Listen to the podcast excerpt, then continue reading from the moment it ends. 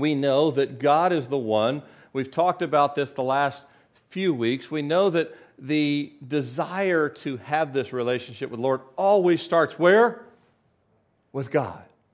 We, we did not start out seeking Him, He sought us. We don't naturally desire His presence, He desires our presence. We didn't create ourselves in His image, He created us in His image. It always starts from the Lord. The Lord is the one that gives light, and we respond to it.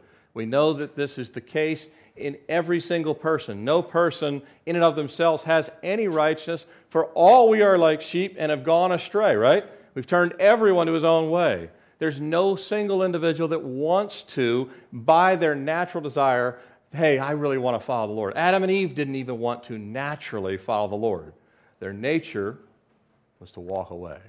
But God is the one that calls us to himself. So the covenant always begins with him. It begins with Him. And aren't you glad it begins with Him? You need a chief cornerstone if a building's going to stay there, right? You need the covenant to begin with God. It must start with God because you and I would never keep a covenant if it didn't start with God. But He's the one that lays the foundation. Of course, He is the foundation. He's the one that woos us to Himself, draws us to Himself. But once we're in relationship, we have a responsibility to the covenant. Does that make sense? So, for example, I might, you know, you take the marriage relationship. If a man desires that so and so would be his wife, he may court her, he may woo her, he may, uh, if it's a godly thing, may really demonstrate selfless love, self sacrificing love, that kind of man that would make the husband that this woman might want to be.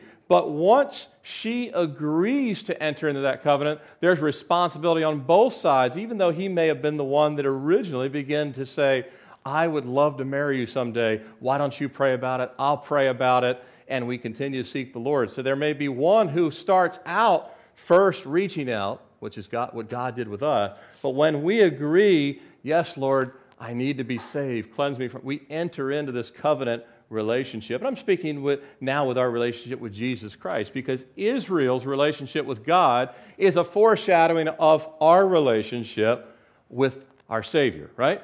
We would have a same uh, we would have the same kind of relationship. Jesus would be our counselor, our protector, our savior, the one who would lead us, the one who would guide us. He would be the good shepherd, right? Leading us beside still waters. So the Lord would be the one that we would enter into the same relationship, very similar to that which Israel was in with God. Now, in this taking notice, we see in verse 10, verses 10 and 11, we see what starts with God. Behold, I make a covenant. Not you, not Israel the Lord says, I established the covenant. And we know He established the covenant with Israel, that He would make a great nation of Abraham, that all the, just like the sand of the sea, uh, seashore and just like the stars of the heavens, that the Lord would establish this relationship or this covenant with Abraham and he would bless. But then we know that these are the descendants of Abraham and they now are part of that covenant. But the Lord said, I make a covenant before all your people, all the people. Those of you that had recently worshiped the golden calf and had fought, failed miserably, Aaron, you had kind of just thrown in the towel and were weary and you blew it too. But all of you I make, I renew. What the Lord has said, I'm renewing the covenant. Right? We have to renew our minds daily according to Romans, don't we? We have to renew that passion with the Lord. Many have lost that passion.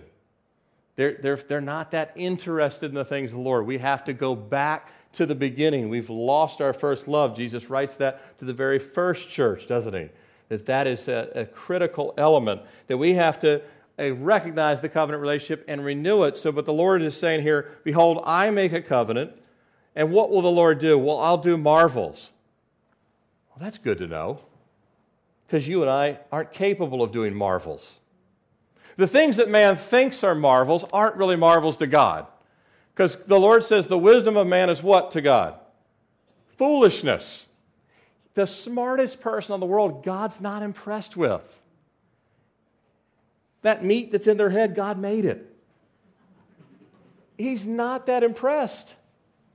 If you accumulate billions like Warren Buffett and Bill Gates, God's not impressed. He's like, big deal. I gave, I gave Solomon more than that. Look what it did to him. He was a mess the more he got. God says, I'll do marvels that have not been done in all the earth, nor in any nation. And of course, God has already done things in Israel that had never been done in any nation and will continue, provided that they say, Yes, Lord, we want to remain in the covenant. Remember that the covenant relationship is conditional. It's conditional. Now, God will love them unconditionally, but if they say, We don't want you, then God will say, All right, you're free to go. You're outside of my protection. You can do it on your own. If you want to get carried off into Babylon, fine. If you want to get carried off by the Medes and Persians, if you want to get carried off by Assyria, if you want to get you know, wasted away battle after battle to the Philistines or gone down the list, God says, you can do that. I wouldn't recommend it. I don't know why you would want that, but if that's what you want, God still offers everyone the free will choice. So the relationship we enter into, God keeps his promise, and if we will commit to him, he'll help us keep our promise to him.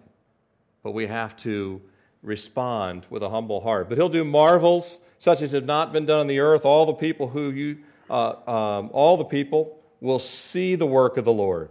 They'll know it was God's doing. They'll know the battles that they win. They'll know that the victories that are won will be the Lord's. For I will do an awesome thing with you.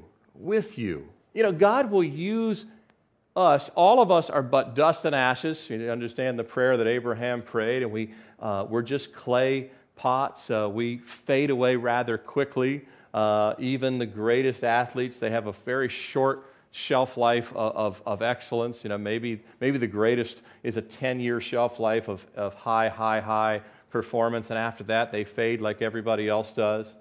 But the Lord will use flawed, maybe sick, maybe elderly, maybe weak, doesn't matter what it is, His strength is made perfect. He'll use it in us. He'll do an awesome thing through us. The question is, will we be yielded to do it?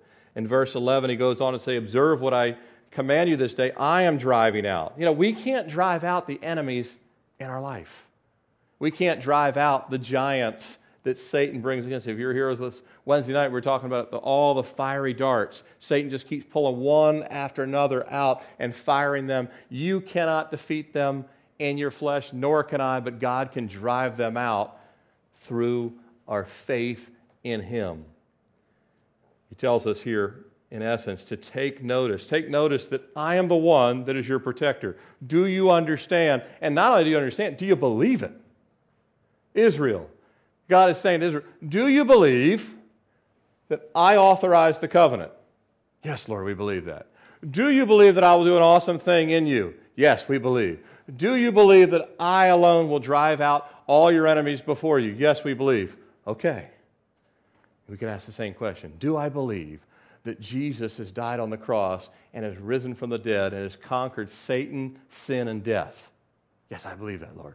If you believe that, do you believe that I will never leave you or forsake you, that I will be the one to go before you, and I will pave your way through this world? Not easy. In this world, you'll have tri- tribulation, but do not fear, I've overcome the world. Do you believe that? Yes, Lord, I believe. Do you believe that I will keep you and protect you and seal you until the day of redemption? Yes. All right, then maintain covenant relationship with me.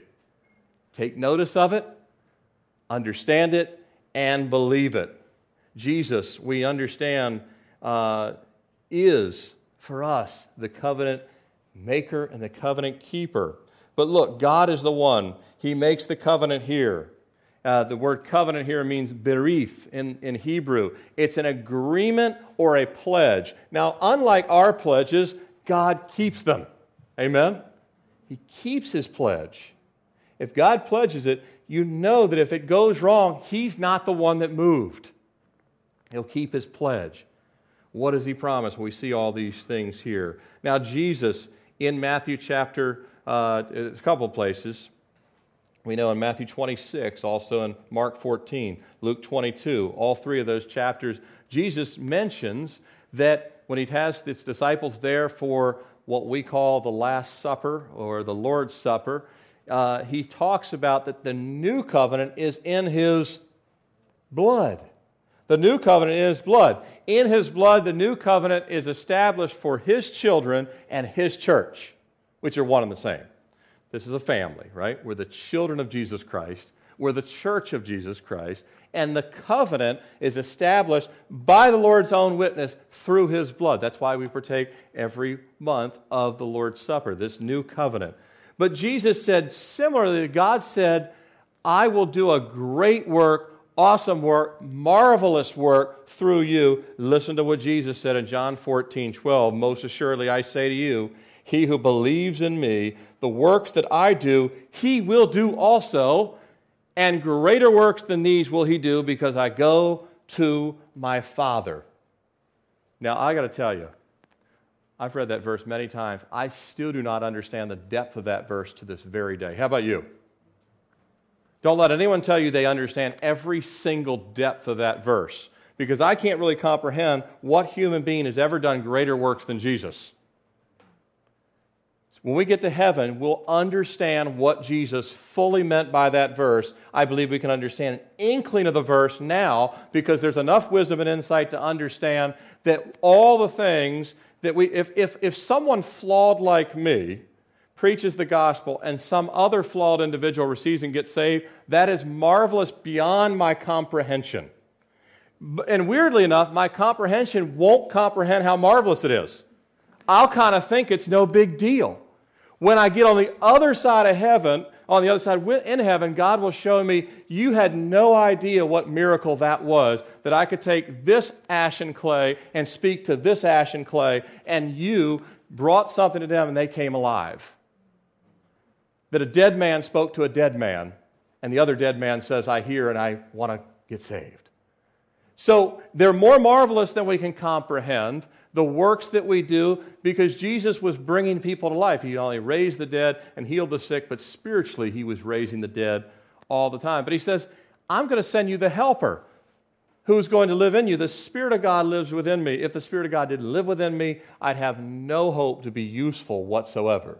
The children of Israel, the only way they were going to have any hope was they had to plead, let your presence go with us. Let your presence go with us. Remember, God was, he, he threatened to remove his presence. If the Holy Spirit removes his presence from me, I've got a serious problem, don't I? But if the Holy Spirit remains present, I can do the works of Jesus. I don't do them. I actually don't do them at all. The Holy Spirit does them through me. God's just saying, I'll use the shell of your body, in essence. I'll use your flawed mouth that talks about really unimportant things at times to also speak about really important things. Isn't that amazing? Like Israel, though, he's sending them into hostile territory. Nothing that God ever does with his children, his family, is easy. He never gives them just a bowl of lucky charms, does he? everything's just kind of fruity and simple and easy, right? Get out of Egypt. We, we most certainly are going to a five star hotel. No, you're going to a desert. It, nothing makes sense a lot of times because God uh, wants us to go beyond our senses and walk in the Spirit. Because your senses are fleshly and carnal, they look for the path of least resistance. God's going to send us into enemy territory just like Israel. In Matthew 28 20, Jesus said, and you have to love this, and you have to re preach it to yourself. When you think it's not happening, go back and read it. And that's what faith is. That's the shield of faith we talked about on Wednesday. You can live by fear or you can live by faith, right? Either fear God or you can fear everything else. Matthew 28 20, and lo, I am with you always, even to the end of the age. That's a long time. Your life is short anyway, and Jesus said, I'm going to be with my church till the end of the age. That's the end of the thousand year reign of Christ, and then, of course, it'll go on for all eternity. To the end of the age, all the way to the end of the earth, until God creates a new heaven and a new earth, I'll be with you, and even beyond that but he was putting it in terms that maybe we could understand. The end of your age would apply as well. The end of my age, he'll be with us. That's good to know because a lot of times we forget he really is with us. right? We begin to doubt. We think, oh, maybe God's not with us after all. That would make Jesus a liar, wouldn't it? So who's lying, our feelings or Jesus? Right? Who's lying? When we think he's not really with us, or he's not going before us, or he's not willing to drive out our enemies, who's lying? Our feelings or Jesus? You have no other choice but to call God and say, You're not telling the truth. Because Jesus said it once. He doesn't even need to say a verily, verily. He only has to say it once. He's good for his word. He doesn't change his word. He is with us. He was going to go before Israel. They had the promise. God said, I will drive out the Jebusites, the Canaanites, the Perizzites, the Hivites. I'll drive them all out. You will not be able to do it in your own strength, but I will do it for you. Isn't it amazing? He even sent, he even sent wasps to drive people out. Only God could do that. I don't care how good of a soldier you are, if a bunch of wasps start stinging you, you start running. I'll hit them with a grenade. What are you going to do? They're everywhere. I'll shoot, it, I'll shoot at them with an arrow. Isn't it funny? God can use something that small to mock a strong man, a strong army. A swarm of wasps will smoke the Navy SEALs in a New York minute. Isn't that amazing? And anytime God says do it, just like with Jonah and the fish, the animal will do it. Anytime it, speak, donkey. Move, wasps. Swallow him, fish. Right? Bear, attack these mockers. See that in the Old Testament. Anytime God says that the animals do it, God talks to people, they say, I don't believe that. I'll take my chances.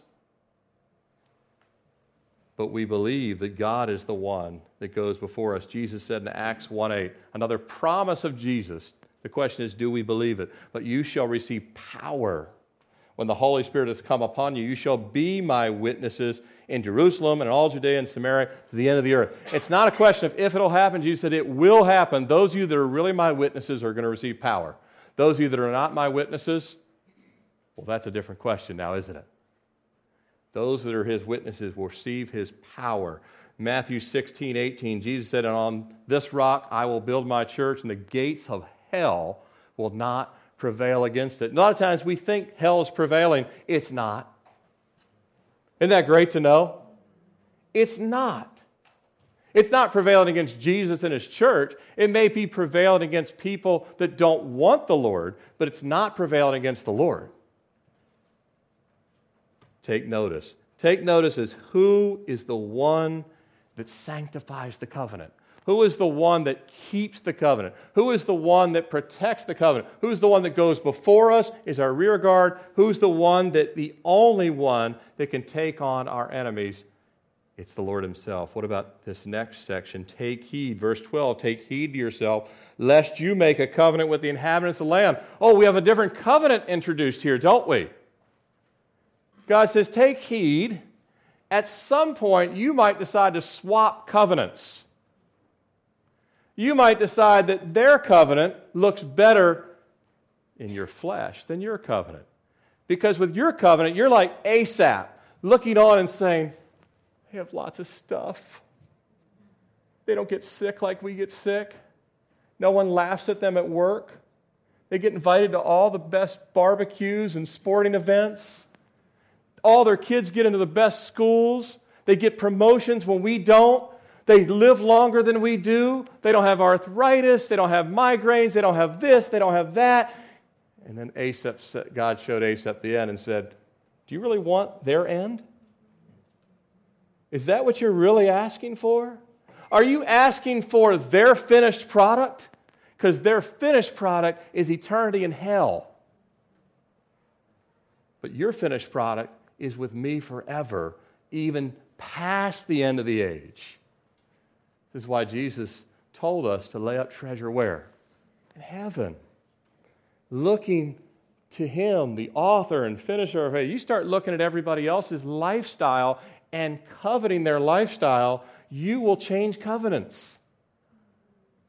You'll say, the blood covenant of Jesus just doesn't satisfy me. But the covenant of stuff, the covenant of more, the covenant of all the things that the world has to offer, that looks more attractive to me. You know, God sanctifies the covenant, but we then have to consecrate ourselves to it. Do you understand that? God sanctifies it, establishes it, and sanctifies it, but we then have to consecrate ourselves to it. We have to choose to take up our cross and follow Him. That's, that's consecrating our life to Him, that's laying down our life to Him, to be a seed planted in the ground, that we would die to ourselves, that we would grow to Him. It's not that we do that to be saved, we do that because we are saved. You follow that? We do not do, I do not lay down my life, and of course, just like you, I'm constantly having to relay down my life. But I don't lay down my life to be saved. I lay it down because I am saved. And those that are saved will obey. Jesus said, My sheep hear my voice and they follow me. If you're not his sheep, you don't follow him. Hey, you might hear the voice, but you don't really, it, just, it's just some other shepherd's voice. But, but the Lord warns Israel to take heed. Take heed. You know, when God says take heed, it doesn't mean it lightly. He means it very, very, very seriously. Take heed because this temptation is going to be off the charts great. He's like, You have no idea how much you'll be tempted by the nations that you're going to go see because you're going to be, they have all this. They have all this, and they're getting away with it. Maybe we can too. Right? Don't be deceived, God's saying. Take heed lest you make a covenant with the inhabitants of the land, lest it be a snare in your midst. You know, Lot didn't intend to become like Sodom. He just was saying, wow, they got it good over there. I'm stuck here with Abraham. Quotes scripture constantly, prays all the time, tries to turn everything into a spiritual discussion, always talking about God, always talking about faith, always talking about that future homeland in heaven. And over there in Sodom, they got everything, man. They got it all. Why am I wasting my time inviting people to harvest crusades and praying and worshiping when there's so much fun out there to be had? But you know what? I'm not going to I'm not going to make a covenant with Sodom. I'm just going to go pitch my tent in that direction. Not going to make a covenant. I'm not that dumb. Guys, to take a heed because a snare is something you didn't expect to walk into, right? People generally walk around traps. If you see a bear trap, and you know it could break your ankle. You generally walk around it. If it's covered by a pile of leaves, it's too late, right? When you step into it, it's a snare, the very thing, because you're looking, you actually won't see. The lamp is supposed to be a feet light unto our what?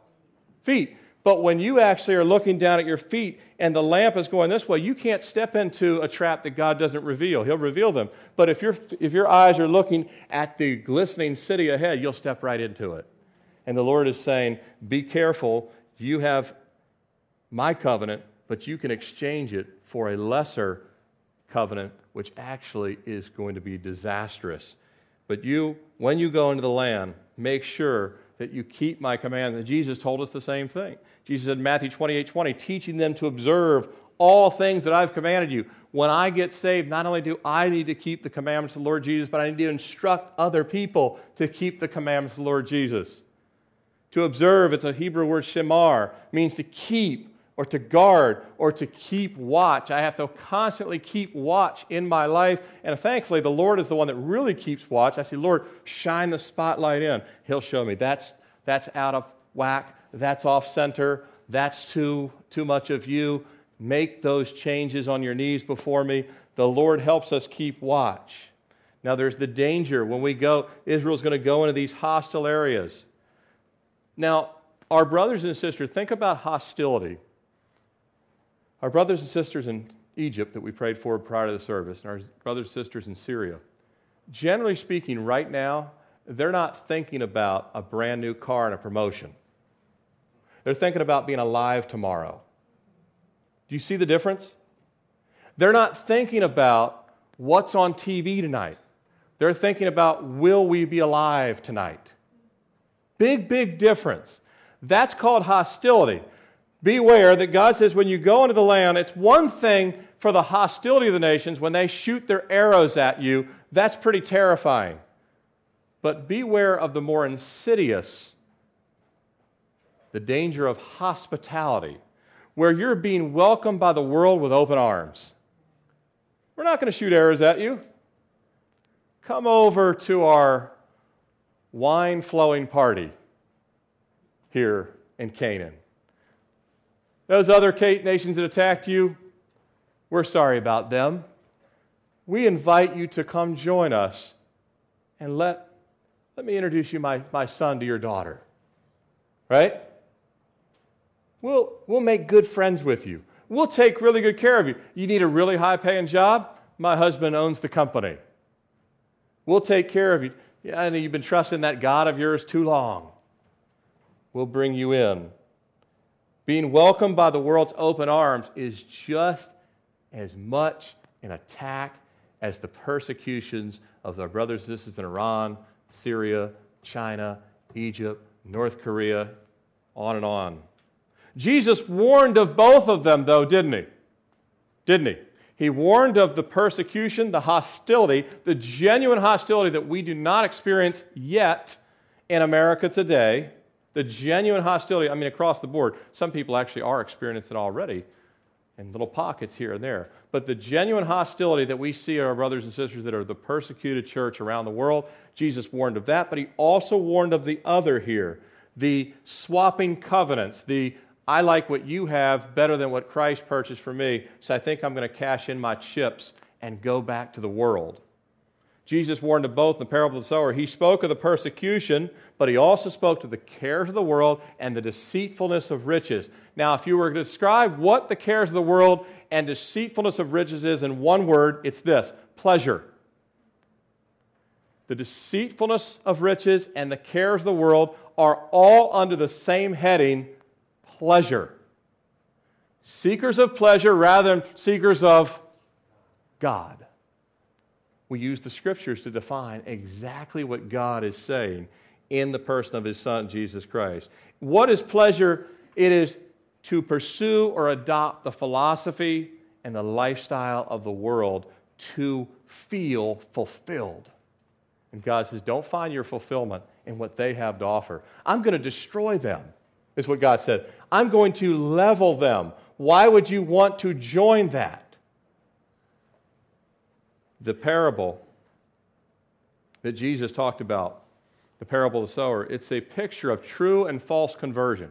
True and false conversion. Those under the blood covenant of salvation through Christ versus those who can describe the covenant but have not become new creations or abandon Christ and forsaken the world. Those who can describe the covenant versus those who walk in it. So a lot of people can describe the covenant. James warns of this. You believe in God? So what? The demons do. They even believe and tremble. Most people don't tremble, even believers. They don't have the fear of the Lord.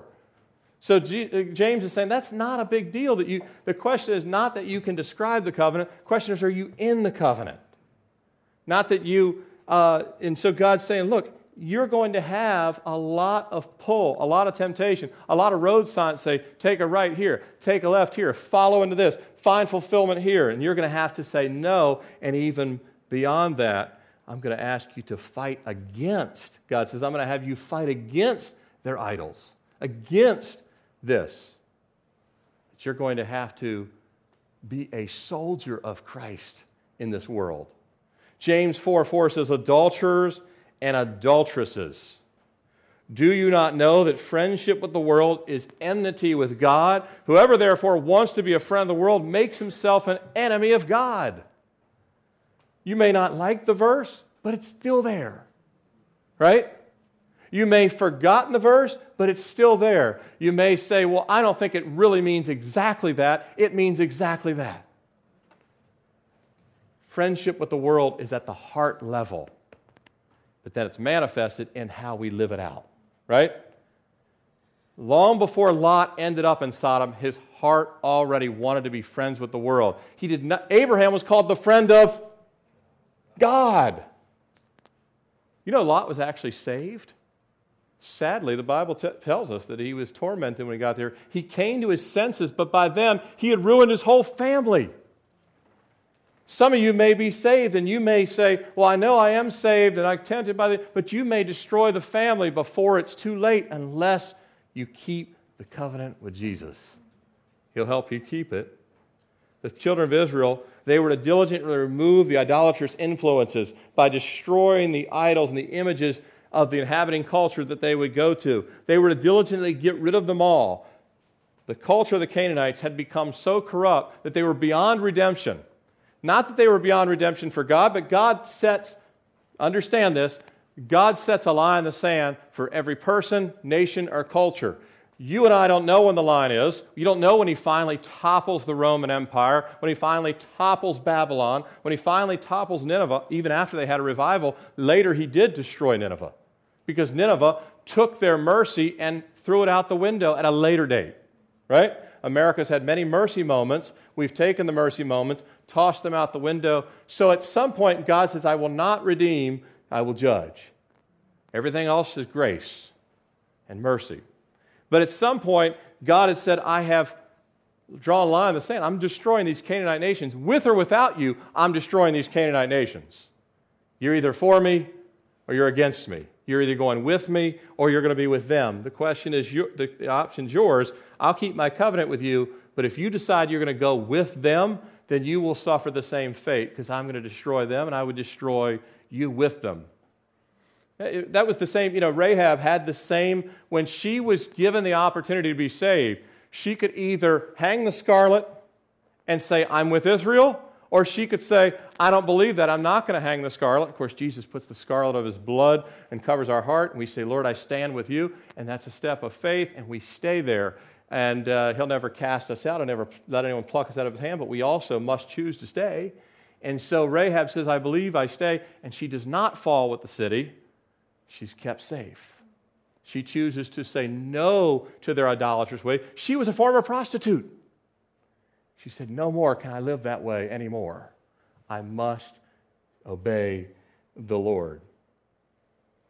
God sets the end. But we're to take down. Now, I don't worry about what God's going to do. Is this the end of this country? Is this the end of this family? Is this person ever going to get saved? I don't know about you, but you shouldn't spend any time. Let, leave that in the hands of God. You continue to reach out with love and grace until someone has their dying breath. Amen? because God could save them on their deathbed. I don't, I'm not in the hands of God, or I'm not in the place of God. I'm in the hands of God, but I'm not in the place of God to determine what is the end point for any, but I must still live out my life for Christ, and we're to take down the idolatrous influences by disarming our enemy, not disarming people. You can't disarm people. And your, your battle's not against people. We, we saw that in Ephesians 6 Wednesday. We don't wrestle against flesh and blood, but against principalities and spiritual wickedness. The person who says that they hate me, Jesus says to them, Father, forgive them. They know not what they do. But Jesus does not forgive Satan, does he? At all. Because Satan's fate is sealed. So is the demonic realm. That's who we fight against. The people that are speaking like the devil, they might be saved next week. Praise the Lord. Paul was himself an example of this, where he did a 180. But we still, uh, when they go up there, they are told to break down the idols. And it's a little that we go after in our spiritual life. We go after the strongholds of the enemy through prayer. We're not attacking people. 2 Corinthians 10, 3 through 5, it says, For though we walk in the flesh, we do not war in the flesh. For the weapons of our warfare are not carnal, but mighty, uh, mighty in God for pulling down strongholds, casting down arguments and everything that exalts itself against the knowledge of God, bringing every thought into captivity to the obedience of Christ. I love what Ray Comfort says about his relationship with atheists. He says it's a love hate relationship. I love them and they hate me. Right? That's mighty and pulling down strongholds. You and I have to love Sinners. We're called to go into enemy territory and pull them out, according to Jude, saving them even as yet by fire, hating even the garments of their flesh. Why? Because the garments are filled with wicked, but we're pulling them out by the power of the Holy Spirit, doing marvels in the Lord's eyes, but we're not wanting to get too close to their garments because we don't want to grab and put the same garments on. Because even reaching the lost, you can get tempted by what they're doing. It's a careful thing. It's why even when you do counsel, especially things like marriage, it's good that you have a multitude of counselors. There's all Satan's insidious in many ways, isn't he?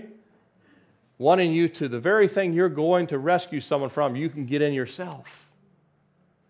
But you're not, you're not going to have that if you're mighty in prayer and you're filled with the Holy Spirit and you love sinners and you love the Lord and you understand who your enemy is and you know that he will bring every thought into captivity and keep you from straying away and observing to the point where you must have the things that the world has.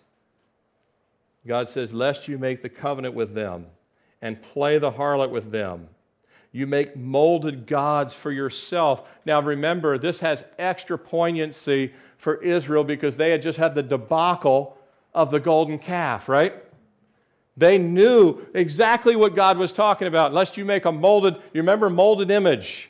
Remember the one I ground into powder and I made you drink it. Remember, 3,000 were killed by the sword. Know that my judgment is real. Do not be fooled.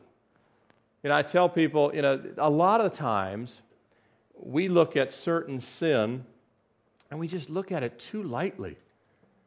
Like I, have I've given this analogy before, but I'll give it again. No one in their right mind here would drink a glass of Clorox. Would you? You come to know. You don't need me every time I, I, I come in your house. You don't need me to come and say, Did you guys hide the Clorox? Don't drink it. No matter what you do, do not drink Clorox. I know it looks good, even smells good from a distance. Don't drink it. You've never needed anyone to convince you to keep away from drinking a glass of Clorox. But tell the same person, hey, stay away from that kind of carnality and wickedness, and they'll say, it's no big deal. You're drinking a glass of Clorox. What do you mean it's no big deal? You're being, a trap is being set for you. You're drinking poison. That will destroy your spirit.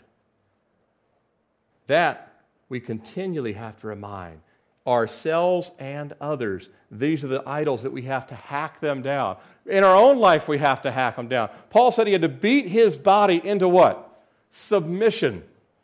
Because he still, as godly as he was, could be lured away. Lewis Neely, pastor's conference, said at 24 hours I could fall away. Not that the Lord would let go of him, but he could dive away, in a sense. John closed 1 John 5:21. Little children, keep yourselves from idols. New Testament message, same as the Old Testament. God's saying, be aware, be forewarned. Let's look at the last section of our text taking time. Taking time. This is all about relationship. When you say no to one thing, it must be replaced by what? Something else. If I used to use my time for the world, God brings me into the family of God. I now must take and use my time for serving the Lord. If I used to spend my waking time focused on the things that satisfied me, I now must take my waking time and th- the things that satisfy the Lord, that satisfy His command, that satisfy His covenant relationship that He has given. And you have to remember, as far as taking time, uh, the time all belongs to God. Jesus tells us we were bought with a price. We are no longer our own. How many believe that? That you don't belong to you anymore? If that's really true, then if God says, I want you to stay after the service today, even though you didn't plan on it, would you do it? Or would you say, God, I made plans? But God, what if God says, I alter plans? Now, be careful if you just say no to God enough times, He will alter your plans. He can do anything He wants. Car can stop working this week. You're trying to scare us? No, I'm just telling you, God controls it all. Is that true or not? Does God control it all? This is what he said about people who take the Lord's Supper in an unworthy manner. Many sleep and even die. Is that in the Bible? Who wrote it? Paul wrote it. Paul told the church, said, Look, you must be careful. Don't think that you can live a life of half sin and half Christ. You take the Lord's Supper in that manner, you might not wake up. But no one preaches that. But yet, Paul did write it to the church, and that's us. It's still there.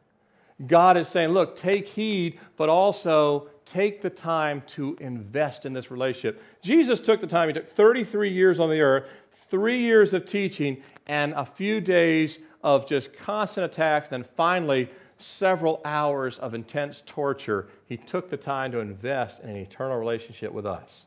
His response back to you is now you belong to me. I set your agenda.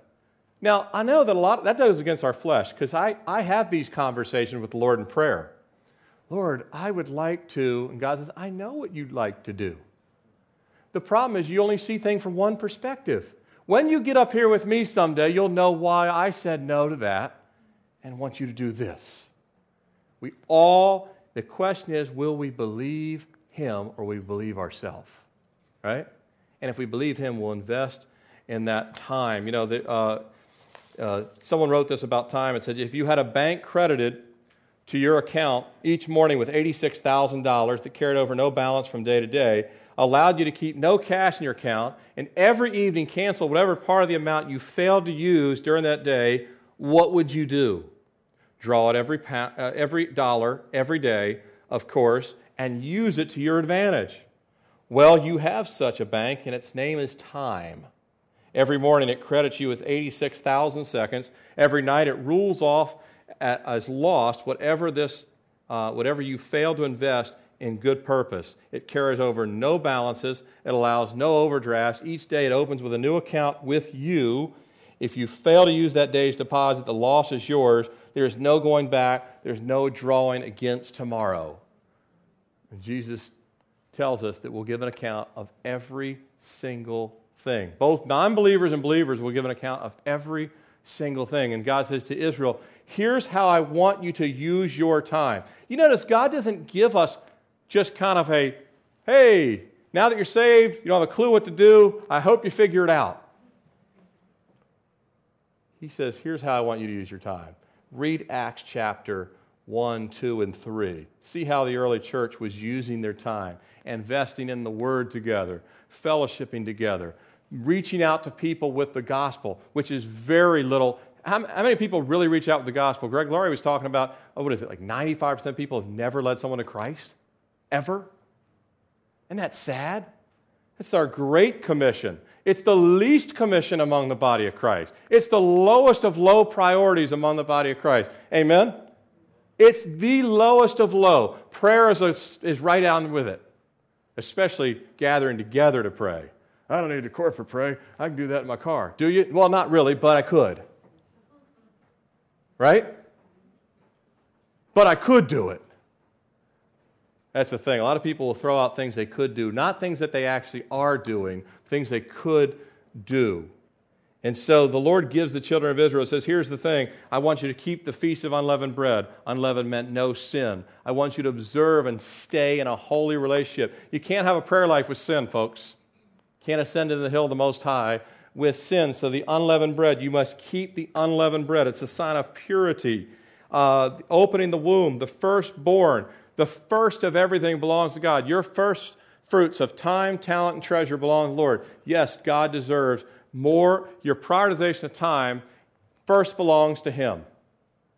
Not leisure, not travel, not all those other things. Not that those things are wrong. I was encouraged that Jesus told the disciples uh, in, in the book of Mark when they were very weary, He said, Take a little time to take away and rest by yourselves.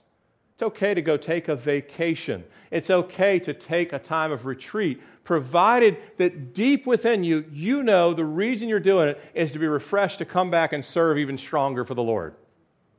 That is not the intent of many people. I'm going to take a vacation in September. I can tell you, I'll enjoy the time to take away for a week with my family. But when I go, I really do want to come back even more refreshed to serve Christ. Not, oh man, I wish I could stay there for five weeks. Right? It's okay to take a little time away, but come back and re engage. It's like telling the coach, I need to get off the field for just a short breather. Get some oxygen, get some water in you, say, I'm ready to go back out. Right? That's our walk with Christ. But we have to serve our time with Him. Six days you shall work, the seventh day rest. I know that that is not the calendar of the modern age. If anything, people, man, I wish I could get away with three days' work and a four day weekend. One of those days you'll go to church, right? No, I don't believe in that. I mean, if I just want a four day weekend, everyone's working for the weekend, right? So the whole thing's about. God says, no, if you are working for the weekend, you'll be working for sin because you'll find idols. You'll build idols. You'll make things really unimportant, really big and important.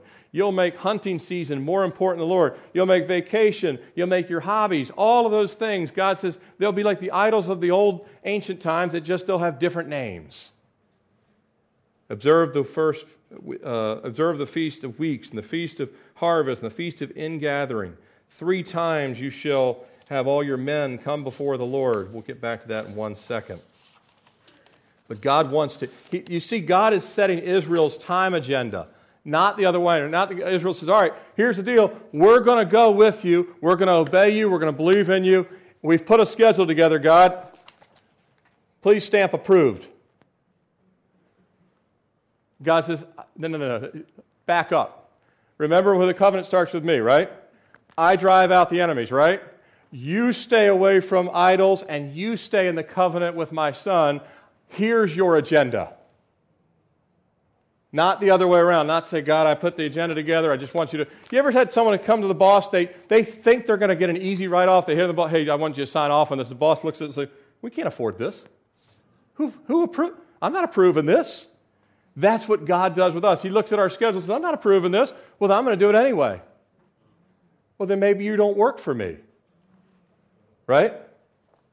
Maybe you're not in this family. I'm not saying that.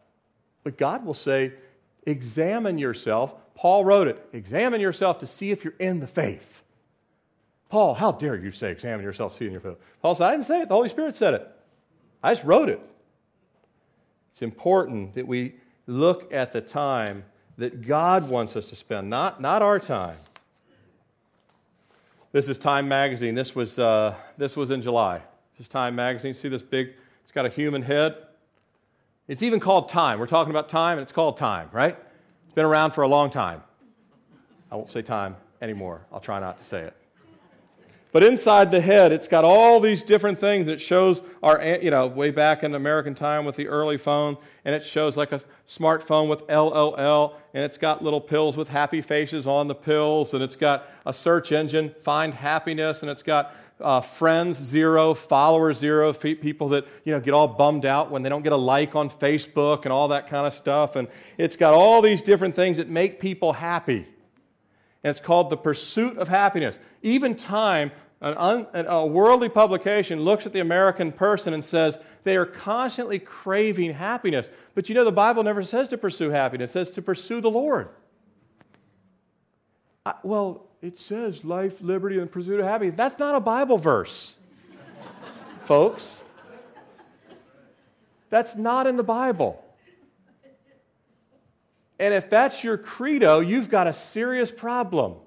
The pursuit of happiness, there's actually some, it doesn't say everything in here is bad. I mean, some of the things that people pursue turn out to be okay, but a lot of them are quite destructive. Shocking, huh? That the pursuit of happiness can become uh, not so happy after all. See, Israel's time, it belonged to God, and may the totality of your life and mine, as short of vapor as it is, right? May it be an investment of our relationship with the one who bought and redeemed us. That's what God wants to, to use our time for. Richard L. Evans says the tragedy of life is not that it ends so soon, but that we wait so long to begin it.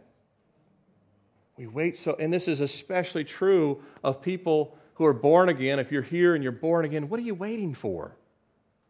What are you waiting for? We've been saved. We've been given access to the very throne of God to walk with Him, to talk with Him, and to follow Him. And we're looking on longingly at the idols of the Canaanites. Man, I wish we had what they have. What? No peace? No eternal life? No real direction? No real fulfillment. I mean, Time Magazine's telling they they pursued it all and they're still not happy a lot of times. And some of them have a temporary high and think they are, but what happens when you get closer to taking that last breath? They realize, what was I doing? He wants us to fully take up our cross and walk in the power of the Holy Spirit. So many believers, they know a lot of Bible, they know a lot of doctrine, they know a lot about Christianity, but they do not know about walking in Christ. They know stuff, but do they know Him? That's why KP says all the time a lot of Christians love their Bible, they just don't love Jesus. Right? Love their Bible, not the Lord. The time, we don't want to do the things, oh, I was like, man, I, I, make sure I go to church because I know that God tells me I, that's something I need to do. That's like Feast of Unleavened Bread for me. I go to church.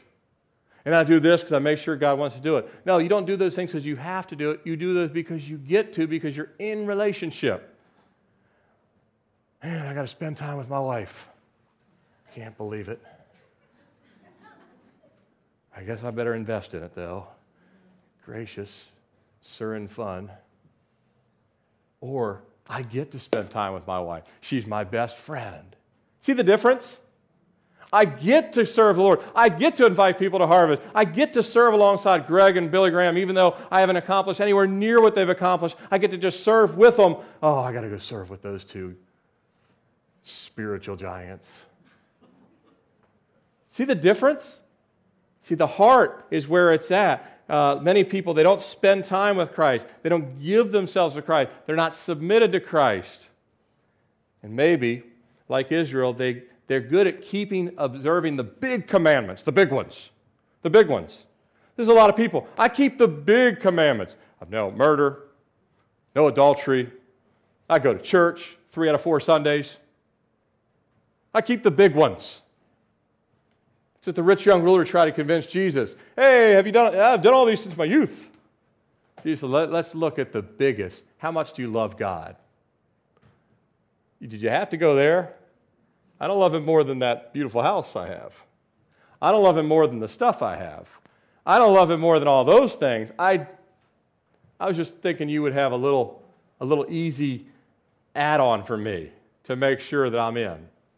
And Jesus said, No, no, no, take everything sell it and follow me. 2 Timothy 3 5 talks about this. It's called having a form of godliness, but denying the power, resisting the power of the Holy Spirit, not wanting the power of the Holy Spirit.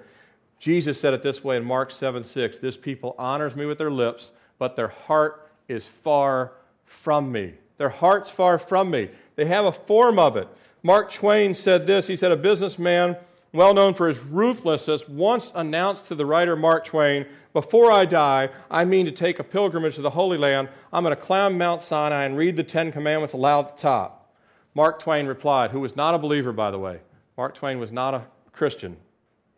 Purposely said, I'm not a, not a believer. But he said this to this guy who claimed to want to go to stand on top of the Mount Sinai and read the commandments. Mark Twain said, I have a better idea. You could stay in Boston and observe them. Right? Even the world knows what your real relationship with Jesus is, folks. You would be surprised co- if you don't really love the Lord. And if you go to church, but if you don't love the Lord, people will know. And they'll resist the true gospel because they think you don't believe in it either. We must believe in it, walk in it, live in it. I saw this week that uh, uh, I'll come to a close here. But I saw this week, you know that show Duck Dynasty? I saw this week that it set a massive record. I read a couple of different articles. I'm on Twitter, I got these articles, and, and I read them, and it's pretty interesting that this show becomes, in one night, the season premiere. I think it was Wednesday night, right? Was it Wednesday night? Wednesday night, I believe, was the season premiere. It became the most watched reality TV show which is an oxymoron if you've ever watched any reality TV show, because the farthest thing they are is for, from reality. It's all staged and everything else. Now, the good news is, I actually think Duck Dynasty is funny. I do. I actually think it's funny.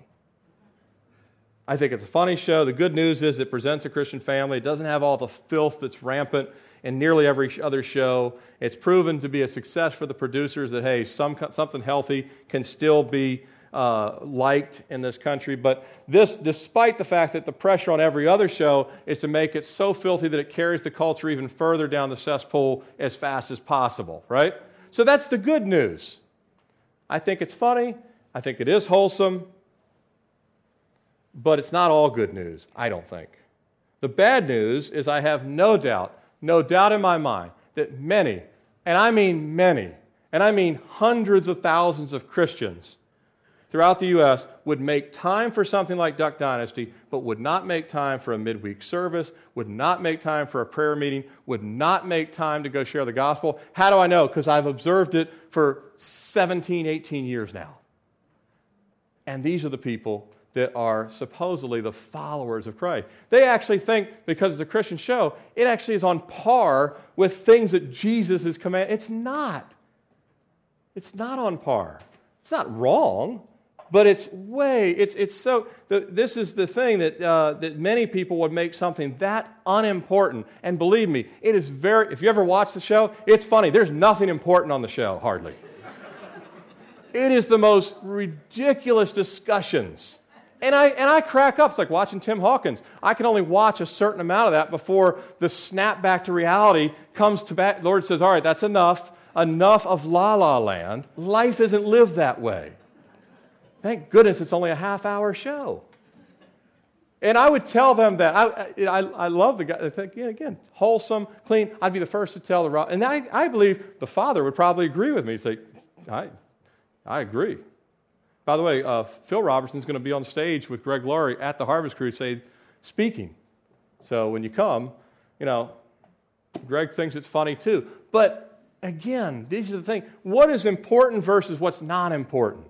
It's okay to watch it. I like to watch football. But if that's what I watch 24 7, and I need the Dish Network so I can get every single game, and it, where does it end? Right? And so the Lord's saying, I want you to govern your time by doing the things that I want you to do. Go serve. Go to a prayer. Go to evangelism at Bonaire, the homeless outreach that, that our folks go to. Take your time and your talent and treasure, invest in the kingdom of God. Use your time to do what I have prescribed in my word, not what you want to do. The late Adrian Rogers said the biggest cult is the cult of the comfortable. He was speaking to the church, pastor Bellevue Baptist there in Memphis. The biggest cult is the cult of the comfortable. And that's so true in the church. I'm going to close with uh, this verse. You know it well Joshua 24 15. And if it seems evil to you to serve the Lord, choose for yourselves this day whom you will serve. Whether the gods which your father serves on the other side of the river, or the gods of the Amorites in whose land you dwell. But as for me and my house, we will serve Lord. Notice I got to meditate on that last couple days. The Lord just popped it in my head. It wasn't in my note. Notice Joshua says something incredibly key in that. It's for me and my house, we will serve the Lord. He does not say, It's for me and my house, we will acknowledge that God is true. He does not say, for me and my house, we'll be the ones that go to church. He does not say, It's for me and my house, we will claim and believe. If you say, yes, we say amen. He says, we're going to serve the Lord.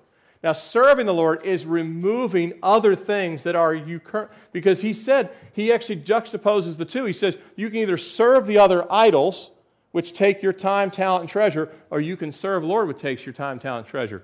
But you, he's not saying I'm just acknowledging the Lord. A lot of believers don't serve the Lord.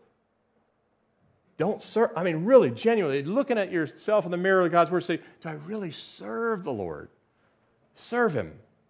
Am I in that covenant relationship? And thank the Lord that He's the one that will help us. I'm not talking about pulling yourself by your bootstraps and saying, I will, from this day forward, I'm going to serve the Lord. No, no. He's the one that keeps it. That's why my favorite, it's my life verse. I love it. For 2 Timothy 1.12, I know whom I believed in and persuaded that he is able to keep that which I've committed. The reason why many have no investment in the covenant relationship is they've not committed to it. Once they do, God will help them say, Lord, I am not going to make unimportant things more important than you. I'm going to let unimportant things be way down the list, and they can be just, you know, a time of, the Lord gives you, uh, a, he, he will allow you to have some time of things that are, you say, all right, that's unimportant, but I'll allow you to invest a little bit, but not much. It's like me telling my kid, you can have two Oreos, but you can't have 30. It's easy to eat 30 Oreos, but it's not good, right? And that's what the Lord, but the church, the mother church, eating 30 Oreos and nothing spiritual. No investment in those things. And that's why the Lord says, I'll sanctify it, but you must consecrate to it. Amen. Let's close in prayer.